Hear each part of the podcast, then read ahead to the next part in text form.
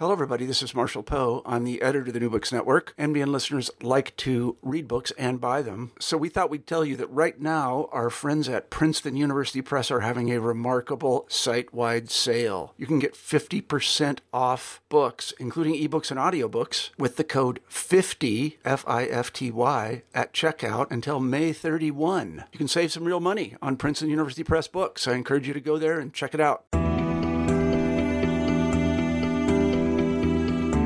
Hello, everybody, and welcome back to New Books in Latin American Studies, a podcast channel on the New Books Network. I am Lisette Baron Carvajal, a host of the channel. Today, we'll be talking to Claudia Leal about her wonderful book titled Landscapes of Freedom Building a Post Emancipation Society in the Rainforest of Western Colombia, published by the University of Arizona Press in 2018. Bienvenida, Claudia. I'm so excited to have you. Thank you, Lisette. I'm also very excited. Okay, so this is a very special interview because Claudia was a professor of mine when I was an undergrad, and she was one of the persons that actually inspired me to study history. So I know some of these details, but I want you, Claudia, to start this interview by telling us a little bit about yourself. Um, I know you're a geographer by training, so I would like you to tell us how you came to this discipline in particular and how you ended up forging a project informed both by history and geography. Well, I think I had um, that somehow inbuilt in me um, for a long time. I think being a historian is not just a matter of studying history I mean, of course, I say that because I teach history without having a degree in history, but I think being a historian is um, a way of thinking, is a way of understanding the world. Um, I came to, I, so I came to history, I would say, from from way back when I was in school. But how I ended up combining that with geography has to do with a, a passion for understanding the environment. I studied economics for my BA, I was never quite happy about it. I thought about moving to biology, but that was, you know, a bit too late. And after graduating, I started working in a biodiversity conservation project as an economist. Uh-huh. Um, and that changed my way of of understanding things. I was working on the Pacific coast of Colombia, which is the region in which I concentrate in this book. And it was I was trying to read everything that I could about the past to understand the situation I was observing. And I realized that because the place had been very important in colonial times, it was the number one gold producing region of uh, the Viceroyalty of New Granada in the 18th century. And it did so based on slavery. So it had it was it had an important economic role in the colony, but it also had one of the most important institutions to understand the colonial period. So historians looked at this region in the 18th century. But then when gold mining declined and slavery ended, historians lost interest. And there was a big gap of almost 200 years in you know the most thorough historical studies of uh, of the period. And because i was working in a biodiversity conservation project i was very attuned to looking at environmental issues. And i realized that if i wanted to understand the pacific coast of colombia I needed not only to do a historical study of those 200 years that, that were kind of missing from the historical, um, from the historiography, but that the environment had a very important place. And the discipline that historically has linked society and the environment is geography. And so that's why I did a PhD in geography, and this was my dissertation, and it's both history and geography. Great. So I was going to ask you a little bit about Bio Pacifico, which is actually what you kind of just described, which is a biodiversity strategy that you were part of. So maybe now I can ask you also to describe us the particular geography of the Pacific, of the lowlands that you describe here, because uh, since environmental history is like from where you, the place you're speaking from and since the environment and the geography of this place is so important um, to your book uh, maybe you can tell our listeners that maybe are not necessarily familiar with colombian geography a little bit about the region and, and why is it so unique and, and what is it that makes it different? So the pacific coast is fascinating place and very unique, as you say. Some of the listeners here might be acquainted with it by the work of uh, Arturo Escobar, who, who also studies this, this region. Um, this region is one of the poorest uh, places of, uh, of Colombia. It stretches from Ecuador to Panama, although, of course, it really goes into Panama and into Ecuador, you know, from north to south. But from west to east, it goes from the Pacific Ocean to the uh, Andes mountain uh, that crosses, you know, Colombia from south uh, to north. It's a it's a coast that it's divided into into two parts. The south and the north are somewhat different, but they are united by having rainforests. And uh, it's not only a region covered by rainforests, but these are some of the most humid rainforests in the world. Uh, rainfall varies in different places of the region, but it can be four times as much the average rainfall in the Amazon. Some of uh, some parts of the Chocó are, if not the rainiest place in the world, it can be the second rainiest place in the world. So this is environmentally a very specific region associated with um, rainforests and incredibly high humidity and rainfall. Uh, it's also a place where most of the population is of Black ancestry or of African ancestry, uh, with an important indigenous population as well. But you have, you know, about 80% of the people or more being Afro descendant, a smaller percentage being uh, indigenous, and then the rest being, you know, mestizo or or white. So that also sets it apart from most of the rest uh, of of Colombia, although not not um, not all. And going back to Bio Pacifico, those two characteristics of having a strong black population and having this you know rainforest still being covered by rainforest although it was completely inhabited was what turned the country to look to this region that was had, had been somewhat marginal throughout the history of the country. And it has to do with the importance of biodiversity as a concept eh, in the 1980s that led to valuing this place as a biodiversity hot, hotspot of the country and of the world, and the turn to a multicultural society or to redefining Colombian the Colombian nation as a multicultural society in the Constitution of 1991. Because although the multicultural society was based on the idea of the existence of indigenous ethnicities, the Constitution also opened a window to consider Black people, specifically of the rural areas of the Pacific coast, as ethnic groups as well.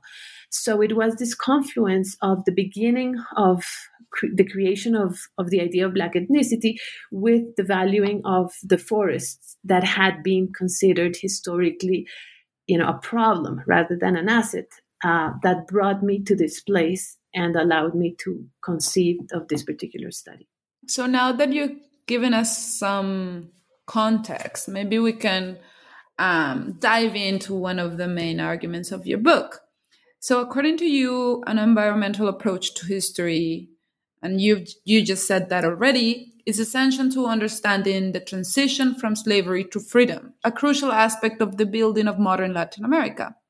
So, why is environmental history so important? You mentioned that a lot of histories in the region have focused on land. And though you acknowledge the importance of this contribution, you ask us to consider how rainforests shape this experience.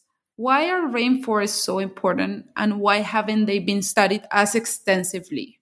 Well, let me maybe divide this the following way to think about the particular study that I do and how this study can help understand other places that are not necessarily rainforests, but where this transition from slavery to freedom also happened.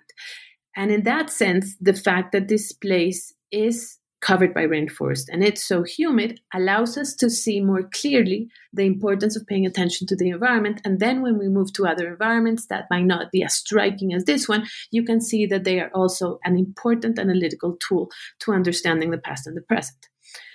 In the pacific lowlands of colombia the kind of slave economy that developed in colonial times revolved around mining most of the work on slave economies and most of the work on the transition from slavery to freedom has been done on plantation economies because plantation economies were very important in Latin America and you know about half the slaves work in plantations. So you know there's a strong reason for that. And in those studies of the transition from slavery to freedom in plantation economies, academics or researchers have paid particular attention to land, and not only to land. Let me explain. They have showed how slaves and then free people attained higher degrees of freedom by having access to land. As you know, people who have studied this know, slaves had the right within plantation economies, and you know this changed a little bit from place to place and from and different periods of time, to having their own gardens, to having access to land to cultivate foodstuffs for themselves, and even to produce some um, surplus that they could sell in the market. And that gave them their own economies within the plantation economies. That gave them their own little spaces within the broader spaces of, uh, of the plantation. And that continued after the end of slavery, and that allowed them for a higher measure of freedom. Rebecca Scott, for instance, has shown that it was not only a matter that, that this, this higher degrees of freedom than hinged on access to land could also be attained by having access, for example, to an animal, to a mule, you know, as, as she writes in one of her uh, very um, useful articles. Having a mule allowed more freedom to people because they had an asset that they could use in different ways, you know, either to gain some money or uh, for transportation or whatever. So having access to land was fundamental to give people a sense of identity, a place where they could actually live, having access to food that they could grow by themselves, having access to food that they could sell and then they could have an extra bit of income. Having a place to live different from the places provided you know to other slaves or to other free people within plantations so so these became an important way and could make a huge difference from one family to another family having land or not having land. When we move to what I call an extractive economy, that's an economy that's based on taking resources from the environment very different from agriculture where you actually have to plant before you can harvest. The important thing here was not having access to land, but having access to minerals. In the case of the Pacific coast, initially during colonial times was only gold, but afterwards it was gold and platinum. And furthermore, in the 19th century, the extractive economy expanded beyond the subsoil to the forests and people in the region extracted especially rubber, black rubber in this case, and uh, vegetable ivory, which is a nut that has very similar material qualities as um, as ivory and was used mainly, to make buttons. So what became very important for initially slaves, but then for for free black people to attain higher degrees of freedom. That is, to be able to decide how they were going to use their time, how they were going to use their bodies, was dependent on the access they had to the forests where they could gather um, vegetable ivory, where they could cut the rubber trees to extract the rubber, or to the mines where they could get the gold and the platinum. So here we're moving from the idea of having access to land. Land, which is this abstraction, because when you're talking about land, you really are talking about soils, and it matters what kind of soils. Furthermore, many of these people had access to rivers where they could fish, or had access to forests where they could gather timber for construction or as energy to cook their meals. So, what becomes really interesting in the case of the Pacific coast is because it is an extractive economy, because what matters is not access to land, although, of course, they also planted foodstuffs. But the economy revolved around access to the forests, access to the mines, and for their own subsistence, access to, you know, little areas of fertile soils, access to the rivers, access to the oceans where they could fish. It's this broader access to the environment that allowed them to subsist and to decide how they were going to live their lives.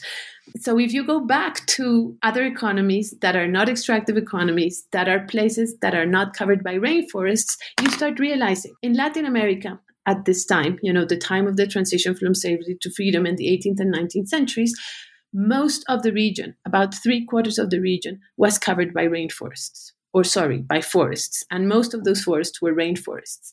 The situation of most of these slaves and ex slaves afterwards, or descendants of slaves, the way that they could live their lives had a lot to do with the access to those environments rainforests in some cases other other environments in, in other cases that would allow them to have better uh, a better situation of living and in the case of slaves and ex-slaves higher degrees of freedom i hope that i've been clear in in in, in answering your question yeah no you've been super clear um, and i guess I, I would like to maybe poke a little bit more on on this concept of a political economy of extraction, right? Because it's so central on, on the book and it's actually one of the sections of the book. So I would like to you to further elaborate this because you say that black Colombians develop what you called in this region, right, our rainforest peasantry.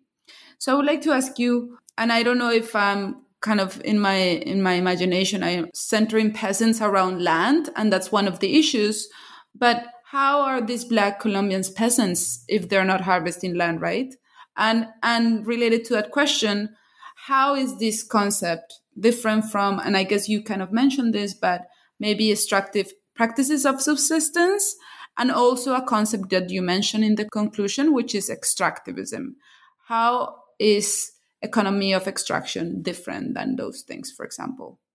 Okay, that's that's quite a lot of questions. So let's let's go one Sorry. by one. It's fine, fine. The idea of political economy of extraction.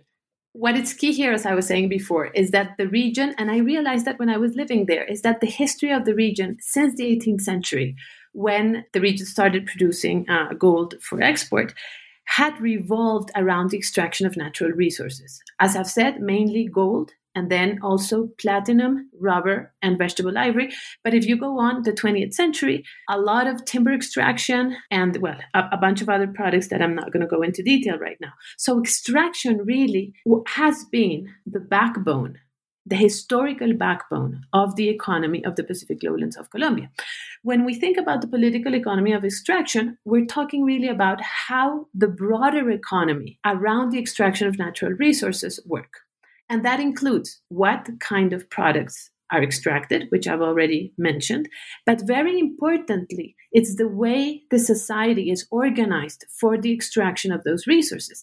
And what you see on the Pacific coast of Colombia, it's an enormous transition in the 19th century from a slave society or for an, a political economy of extraction based on slavery, in which you had a few white mine owners and slave owners who, for the most part, lived outside of the region in cities like Popayán and Cali in southwestern Colombia, in the Andean region and not in the Pacific coast, and slaves who initially were African born, but increasingly, and at the end of the period, mostly born in the region itself, who provided the labor that allowed the extraction of gold.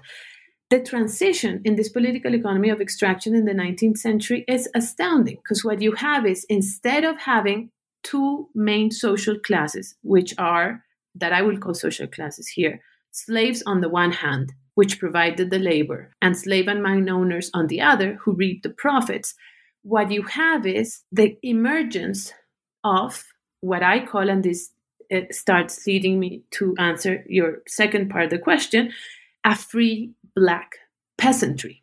And I'll go in a second to, to explain why I'm calling them peasants. So, what you have instead of slaves are free people, and free people who are working mainly for themselves.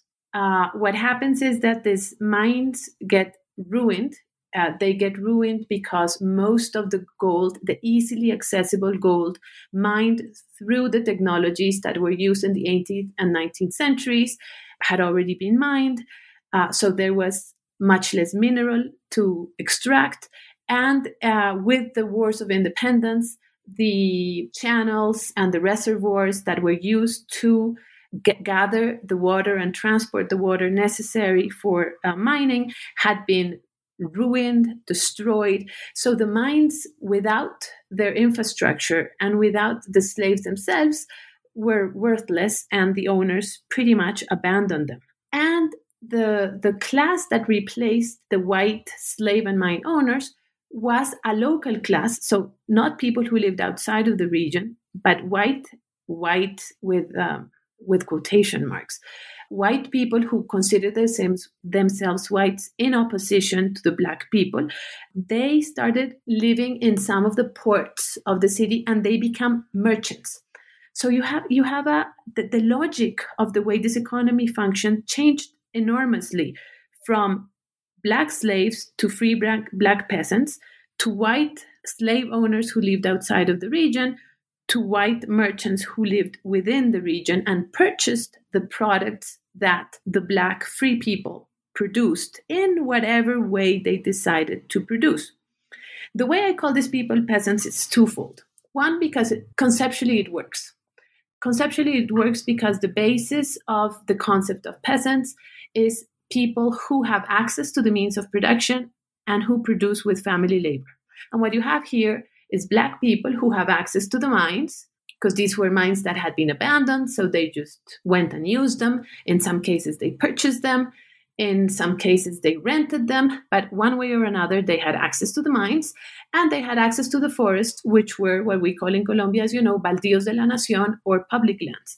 So one way or the other they had access to these means of production that i repeat were not land but the forests and um, and the mines, and they produced these extractive products mainly with family labor. It was not an owner who hired workers, as it's typical in a capitalist society. So that's the first reason why I call them peasants. But the second reason is more strategic.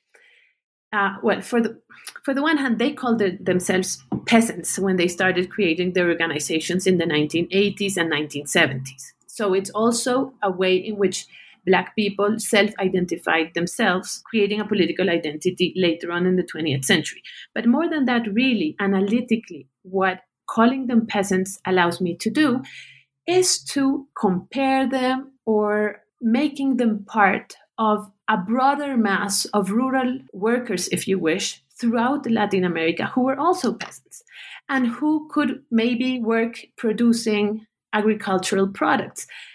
But they don't become the exception of history. They don't become, you know, this weird group that lived in the Pacific coast and that were different from everybody else. They were also peasants, like peasants in Peru, like peasants in different parts of, of, of Latin America. And so it allows for comparison and analysis that goes beyond this, uh, this particular region. And I call them rainforest peasants to kind of mark their distinctiveness.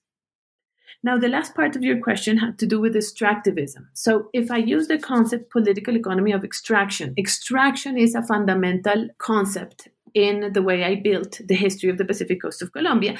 And it's and it as I hope I've been clear up to now, it serves me to mark, and, and this is the key thing, a different kind of relationship to the environment. It is an analytical tool to make the environment more salient in this analysis.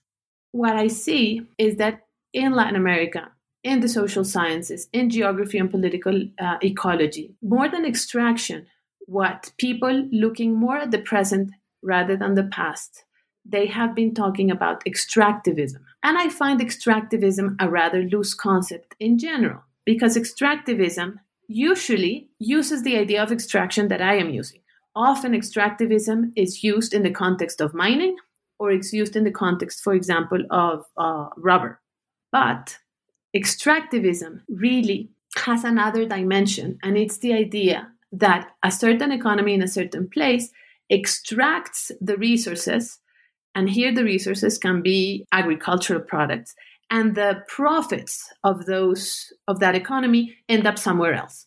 So extractivism is a way, in a way, to denounce an economy that reaps the benefits of that economy from the region that produces it and from the people who provide the labor to produce it.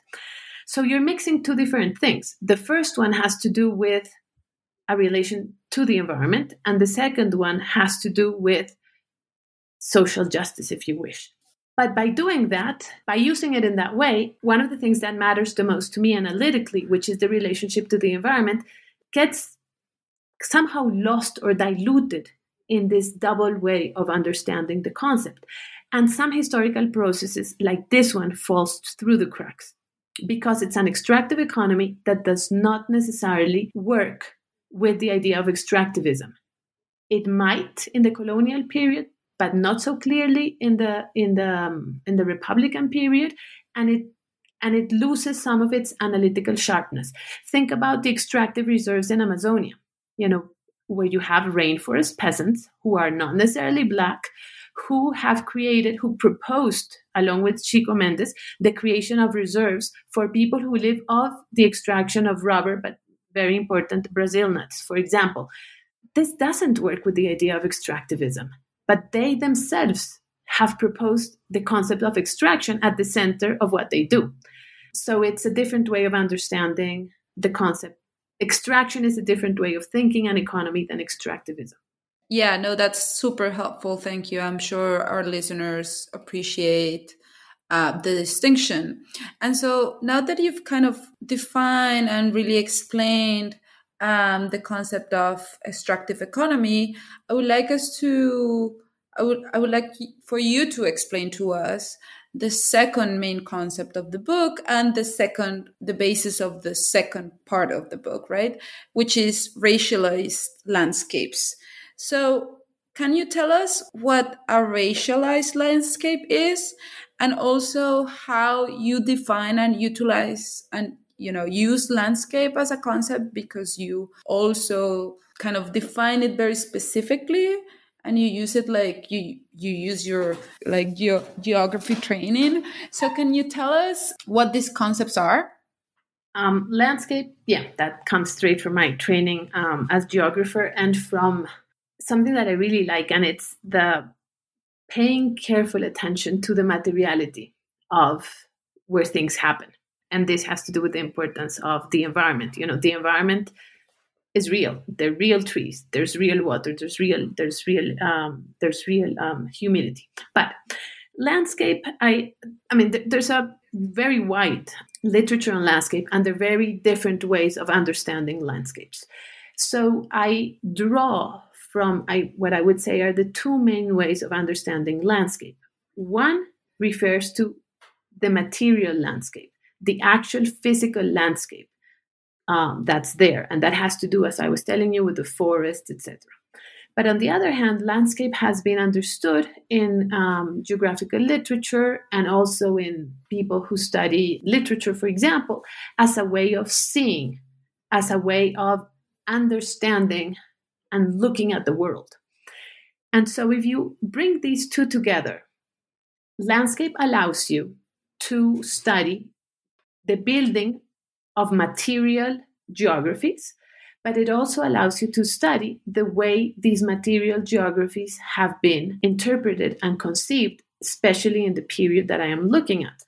So, what you have after the end of slavery in the Pacific coast of Colombia is that Black people although many of them, most of them actually, stay in the mining regions, many also move outside of the mining regions and colonize or settle better the entire Pacific lowlands, you know, with some exceptions of areas that remain uh, mainly indigenous uh, indigenous areas. And as they go they create humanized landscapes. They mine. They plant crops etc they build their houses.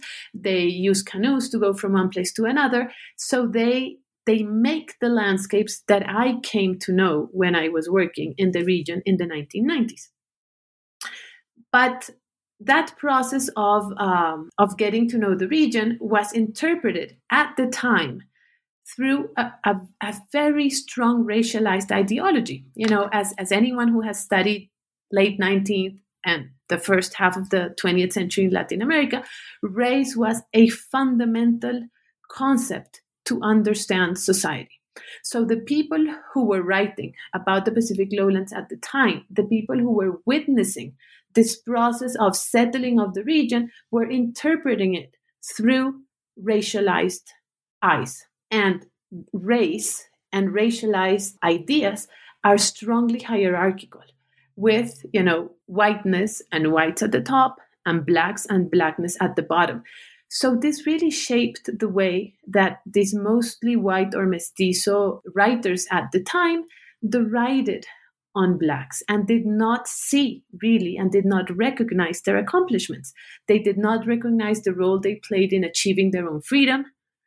This something that we didn't talk about, but the Pacific coast of Colombia is the place where probably the highest percentage of blacks attained freedom through self-purchase, which is something really extraordinary.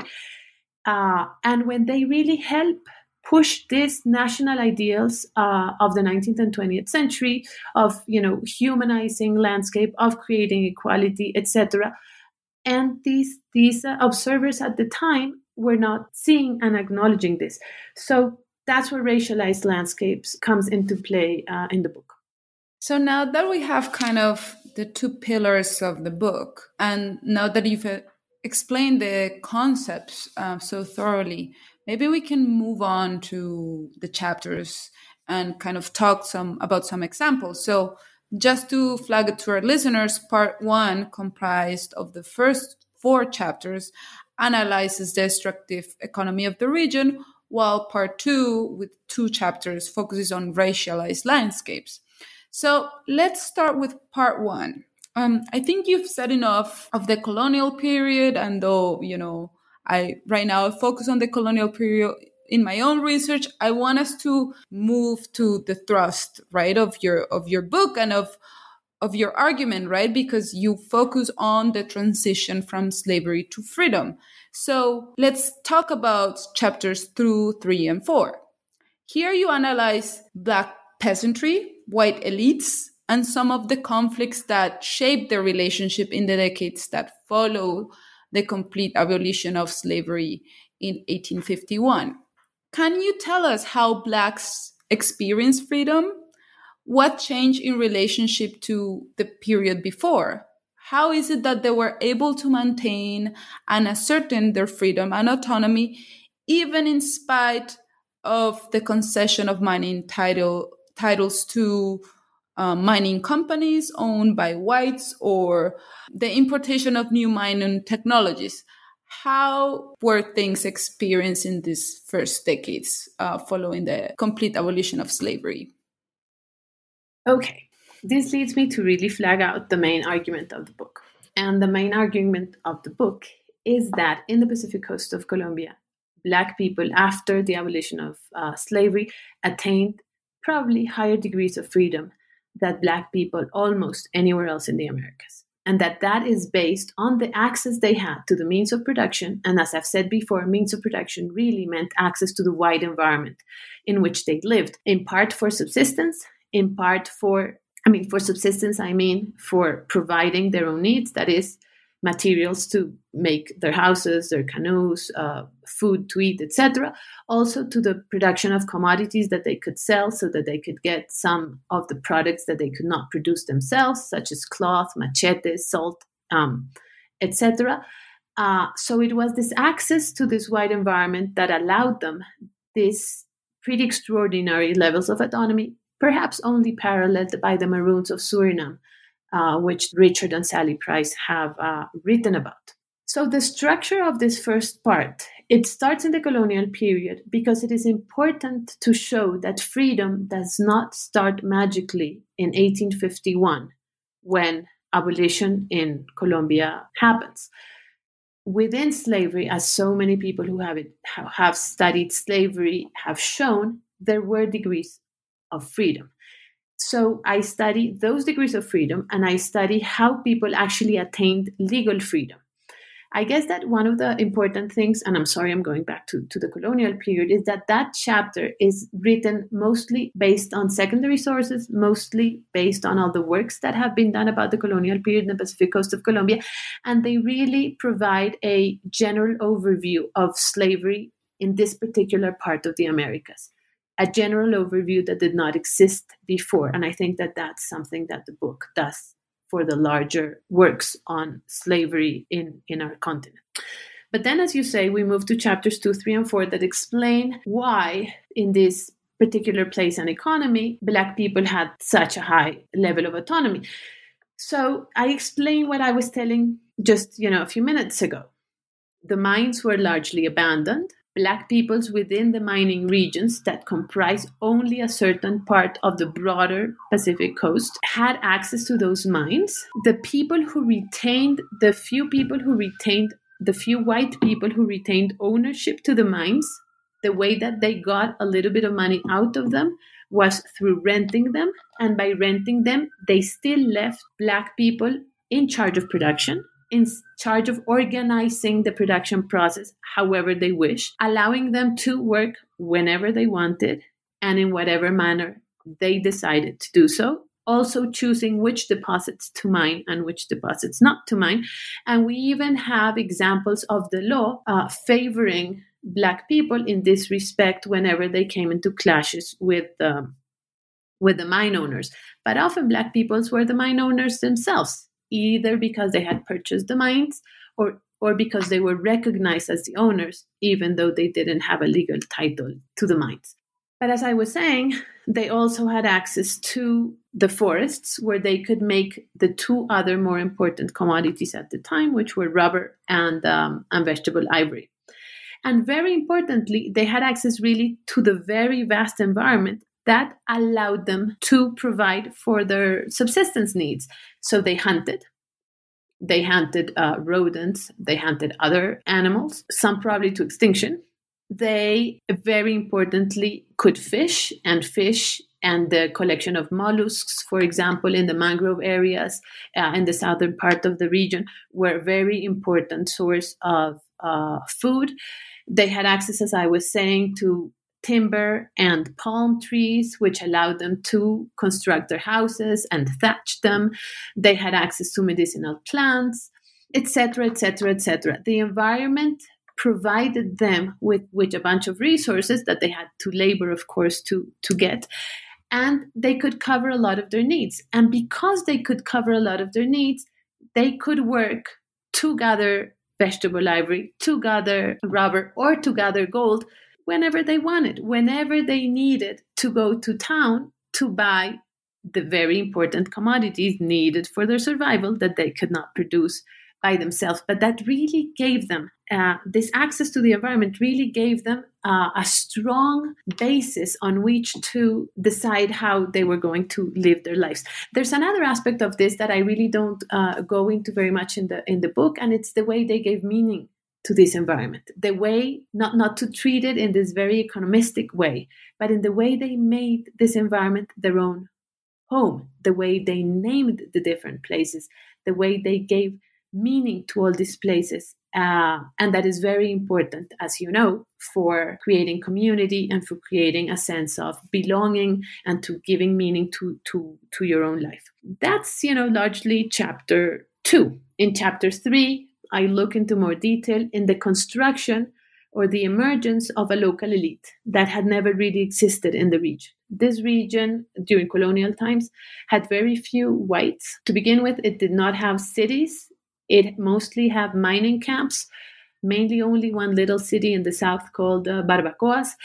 And what really changes is in the 19th century, especially towards the end of the century, you have the emergence of cities. These very small cities these complicated rainforest cities, but cities nonetheless with a presiding very small white elite. As I was saying, this elite came from some of the old um, slave uh, owning families, not the very important ones who lived in Cali and Popayan and remained in Cali and Popayan, but some of the ones who were local and were some of the smaller slave owning families, and especially newcomers they were newcomers who came from other parts of the world.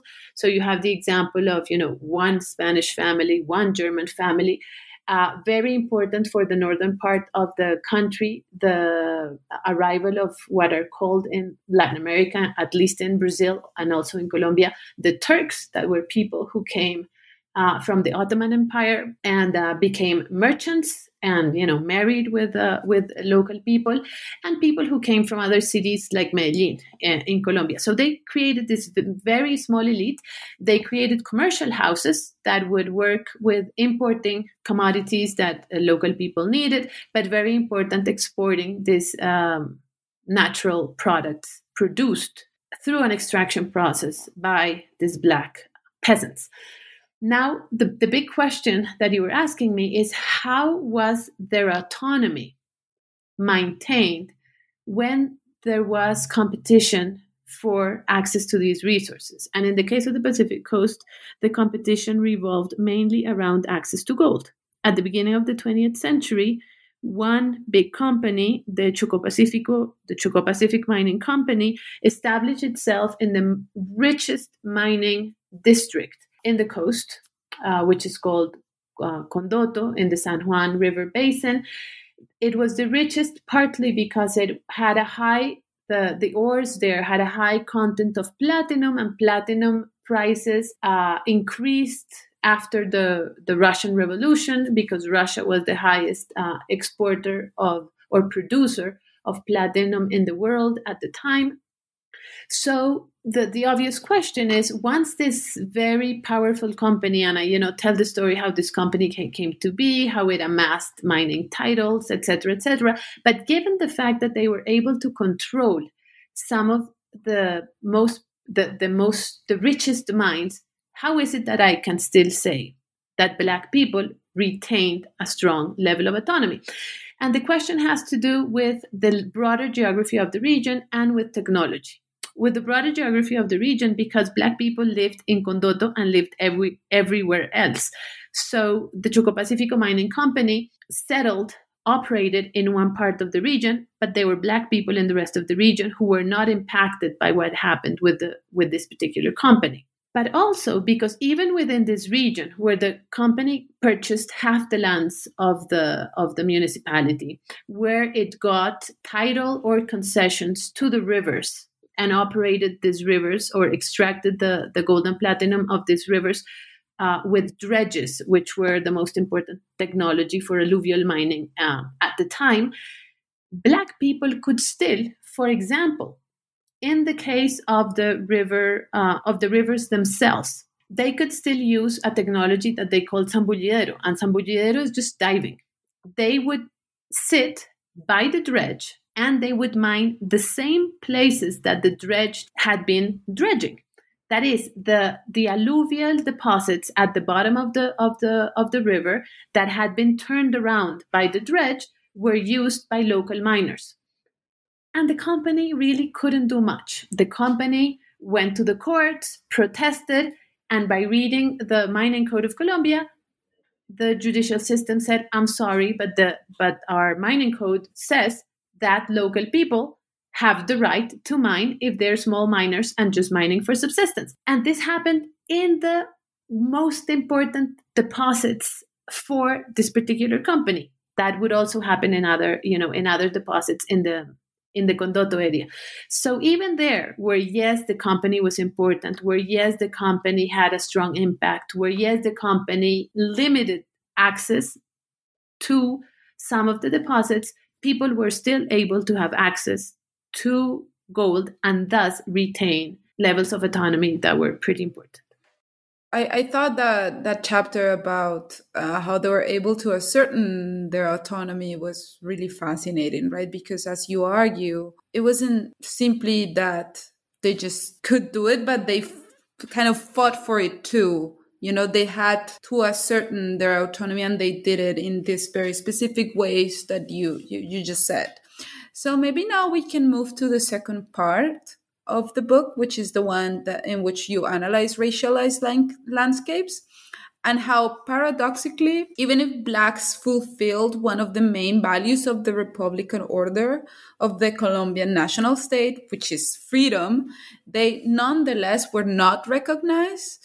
And quite to the contrary, were equated to an environment supposedly uh, believed to be unhealthy yet prolific um, and allegedly suited, suitable only for savage beings and that was just conductive to laziness. In the fifth chapter you kind of focus on how elites uh, on the racialized ideas of elites right on this ideology and in the sixth chapter you actually focus on cities uh, the cities of Quibdó and Tumaco. And because you said that cities are a very recent phenomenon in this region, I would like to ask you about about cities and how racialized landscapes were also produced in urban spaces. And however, and in spite of White's of White's most fervent wishes, um, urban spaces were still filled with Black culture and practices. I was particularly interested in in your discussion about marimba music in Tumaco. So maybe you can tell us a little bit about these urban spaces and how racialized landscapes were also reproduced there. Well, the, the, this tiny white elite also saw the world through the lens of these two ideologies that you have just mentioned environmental determinism and, and race. Uh, and that's how they interpreted the world in which they lived. They lived surrounded by Black people. They lived, you know, with Black people as their neighbors. But they believed that Black people have their place and that their place was largely the forests and that white people could not live properly in the forests, but Black people could. And they strove really hard in the first two decades of the 20th century to turn these towns, to turn these ports into proper cities. And uh, they invested whatever personal money they could in their own houses, which helped make these places look more like cities, you know, with, let's say, two story houses that were more handsome. Uh, but they also invested public funds, especially in Tumaco, where they had a tax on, on tagua, and they invested those monies in um, on the church, on having a better church, on having a better plaza, on having better streets, on protecting the place from the, the ocean that was eroding, you know, part of the city, etc., etc. So, so there was this very strong desire to live what they considered a civilized life, and a civilized life meant an urban life, and an urban life had to happen in an urban landscape. And they not only uh, strove to transform, of course, based on the labor of Black people, uh, the physical landscape, but as I was saying, the way that you live and that you inhabit or that they inhabited that that landscape. So they created, um, you know, cultural clubs, and they tried to bring people that would have uh, theater performances, and they had a strong interest in creating bands that would play proper music, and they imported pianos for you know their families to play, and etc. etc. You know, so trying to create this urban environment in a broad sense uh, for they to live in. But of course, the cities were inhabited primarily by Black people. And in the case of Tumaco, one of the most important cultural traits of not only of Black people, because the marimba music is shared by a group of, of we can call them whites, a group of non Black people uh, at the coast who are called culimochos or known as culimochos, uh, and even the indigenous groups uh, that live close to the border with Ecuador. All those people share the marimba, the instrument marimba, and the marimba music. So, this music that came largely from the rural areas and very important, that had the marimba itself. You know, it, this is a xylophone, and it was called the xylophone of the jungle because it was made with uh, jungle um, materials. It was made with uh, guadua. I know how you say guadua in English. Um, bamboo. It was made with bamboo for the resonators and with chonta, which is the heart of uh, some some palm trees uh, for the God. How do you say teclas? Well, for, I don't know. for um, for the other part, the important part of the instrument. So this instrument, because it was played largely by black people, and because it was made with trees and palm trees, was really a symbol of the jungle that crept, and more than crept, you could really say dominated the port of Tumaco. And I say dominated the port of Tumaco because this is a pretty small city, and the marimba parties lasted, you know, the entire night and sometimes could last more than the entire night, and the sound travels across uh, the city. So the city was invaded by this music that is absolutely beautiful but that even if probably some of these white people who wrote about it at the time maybe enjoyed it you know maybe joined those parties every now and then they understood as contrary to the kind of urban civilized landscape that they were trying to build. And they fought against it. They wrote against it. They said that the music was horrendous, that the singing was uh, savage. They particularly uh, wrote against the way people danced, you know, how they became like crazy, jumping up and down they uh, criticized the entire atmosphere of the parties, you know, where people got drunk and, you know, apparently fought with one another and, you know, it could, these parties could end in, in violence. And the church helped them, you know, there's a strong history of these priests at the time, not only in Tumaco, but outside of, of uh, Tumaco in the rural areas, doing what they could to end uh, marimba parties. And it was said that whenever a marimba was uh, seen along a river, it was because there was a priest upriver, you know, throwing these marimbas and trying, you know, to, to to make them disappear. Um, but but it was a lost a lost fight. It was a lost fight. Marimba music continued, and it continued through the 30s and 40s and 50s and 60s and 70s and 80s. And then came the 1991 Constitution saying that we were a multicultural nation and that Black people from the Pacific Coast were an ethnic group. And now, before you know it, we have the Petronio Alvarez, which is a music festival in Cali that has that celebrates music from the Pacific and has three types of music. And one of those types of music is marimba music. So year after year, you have groups from the southern Pacific coast and from really everywhere, because now this music has expanded even to Bogota, uh, in this competition for the best marimba ensemble of the country. So a complete different change of marimba music seen as black anti urban, and very special and explicitly anti national to being part of the national soul uh, these days. Okay, and I think this leads perfectly to a question I've told our listeners I've been I want to implement in my interviews, and is um, for you to kind of comment on how this story speaks to the present. And I think you do this very well in the book. Like in the introduction, you talk a lot about the the 1991 Constitution, the Law 70, which is uh, very important for kind of establishing, uh, you know, the blacks of the of the lowlands in the Pacific as an ethnicity. But maybe you can further elaborate on what you think your story of of the transition or from slavery to freedom and from an environmental approach. How do you think this story speaks to to the present? So yes, you're you're totally right in that the present that's now the past uh, but my present you know my my own life experience informed the way i looked and interpreted this particular past. But what's interesting to answer your question is how the way i've built the story then becomes an important way to understand the very basis of my life experience that allowed me to see the Pacific Coast in the particular way. So let me let me explain myself. As I had said before, and you were just mentioning now, I got to know the Pacific Coast in the 1990s when two important uh, ways of seeing it had emerged.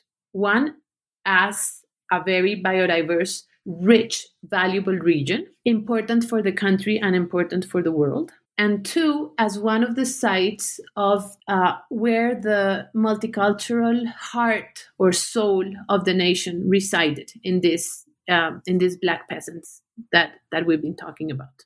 What this story, what this history tells us, is how what it what became possible to imagine, to conceptualize black people as an ethnic group. It is this particular history of autonomy. It is this particular history of Black people managing the environment in whatever ways they decided that allowed for the national imagination in the 1980s and especially in the 1990s to use the model of ethnicity. That is, people who live in a particular place and supposedly have their own culture to take hold and to be used to describe and to understand these particular people. Because had these people become urban proletarians, had these people become the equivalent to the sugarcane workers in Cuba, Puerto Rico, or Brazil, this idea of ethnic group would not have been able to emerge. the most similar way of understanding Black people in uh, Latin America is in Brazil with the quilombos. And the quilombos are supposed to be maroon communities that survive to this day. Some are maroon communities, some aren't, but that's in a way besides the point.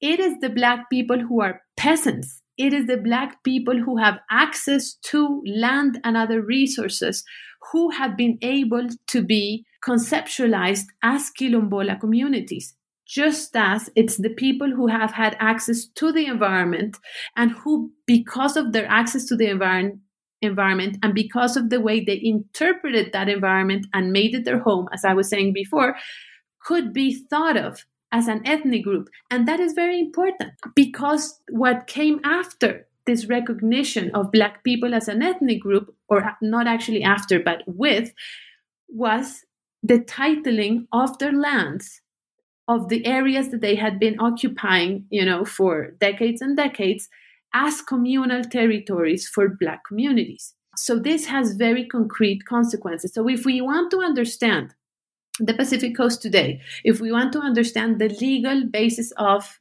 that supports blacks access to their territory, you have to understand this history, which was what allowed this particular development of the 1990s to happen. And on the other hand, on a very basic level, when you look at, um, and this is kind of moving on to, to the conclusion of the book, when you read books on history of Colombia, you know, th- this history that I'm telling is either absent or or occupies really a second or third place. And it is important when we think about the history of the Americas, when we think about the history of Latin America, and when we think about the history of Colombia, that matters to me a lot, being a Colombian who lives and works in Colombia, to recognize that this country has been made by all Colombians, including, of course, Black Colombians and the Black Colombians who live in the Pacific coast. So, having a history of their particular trajectories is important to better understand the country that, that we that we've made. And I agree, it's so important that I really appreciate that I was able to read this book and talk to you about it. And I, I just cannot help to ask, though, a follow up question on this, because I think you also mentioned in the book, and it's, I mean, the tension between studying a society that, as you analyzed and identified, kind of was able to ascertain and defend their freedom on autonomy in a region that, nonetheless, in the last several decades has experienced a lot of violence, drug trafficking, and you know more things that I can actually describe here.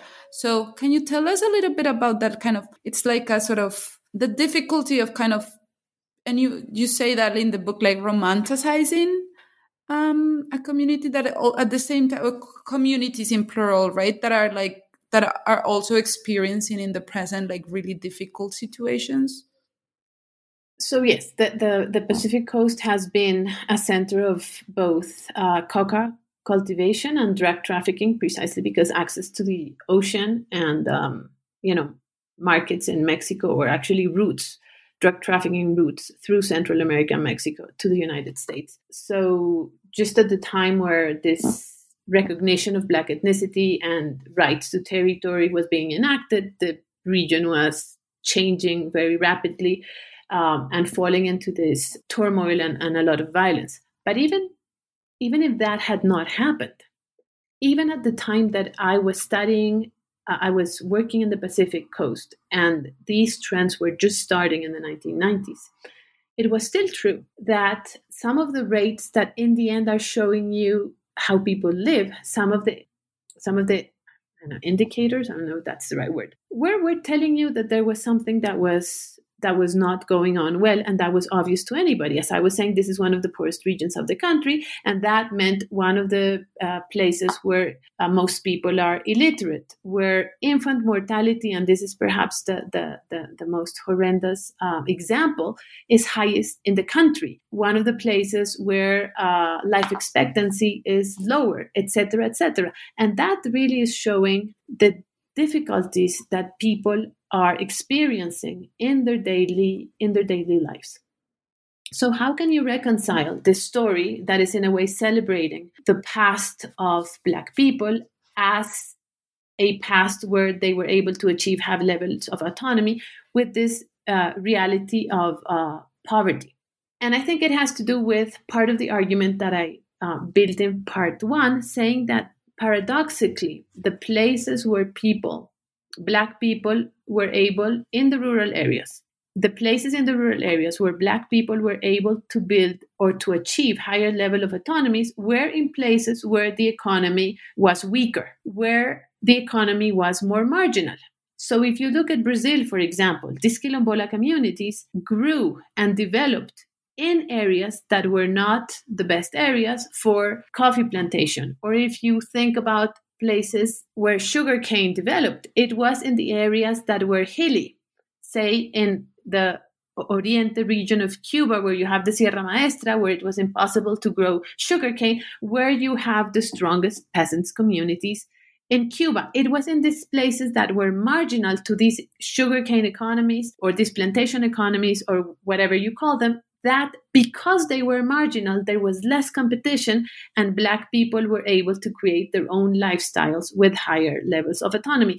But that usually came associated with poverty. And that poverty became starker throughout the 20th century, that, as you know, was a century of the most amazing economic growth in the history of the planet, making the, the divisions or making the, the differences between one group, another group higher and higher. So Colombia was a very poor society. Peasants were poor everywhere. This starts to change in the 20th century with coffee, where some peasants, the coffee peasants in particular, were faring somewhat better than other groups of peasants. So the fact that autonomy is coupled with marginality and that the 20th century saw such enormous transformation in the way people lived has put Black people of the Pacific coast in disadvantage. So, the paradox of this story is that the greater autonomy achieved in the 19th and early 20th century has come at the cost of less autonomy in the long run. Because when you have less education, when you have worse conditions of living that are seen in lower life expectancy and higher life mortality, eh, infant mortality, what you're seeing really is less opportunities to decide what you want to do with your life you know, people who grow up in the Pacific coast, because they are less educated, for example, have lesser chances of achieving certain work positions, etc., that people in other in other regions. So um, I think pointing out that this paradox is uh, is important to be careful on of not building um, a romantic story that is kind of detached to the hardships that people experience uh, today and also in the past. Yeah, thank you. And I think you clearly did that in the book and just now with this with this answer. So just to wrap up, uh, we like to finish our interviews by asking, uh, what are you working on right now? What are your plans in the future? What can be can we expect from you in the next few years? Well, it's a different topic, but it's um same kind of approach. What I did in this book was use an environmental approach to understand the transition from slavery to freedom. So the topic in itself is not an environmental topic, but the approach, the analytical toolkit that I use is environmental. To say that paying attention to the environment is important to understanding questions that are fundamental questions in the history of, uh, of Latin America. So now I've moved to understanding state, the state, and understanding in particular the territorial state building. If you look at literature on the state, this everybody acknowledges that modern states are territorial, but most of the studies kind of do not pay attention to this aspect of uh, of what the state is. And I'm looking at that through a history of national parks in Colombia. Yes, and I am kind of familiar with that work because I took a class with you in national parks. And so I'm sure it will be a fantastic read and I can't wait to read that next project. So thank you very much for joining us today and thank you for an excellent interview. Well, thank you, Lisette. It's been a pleasure.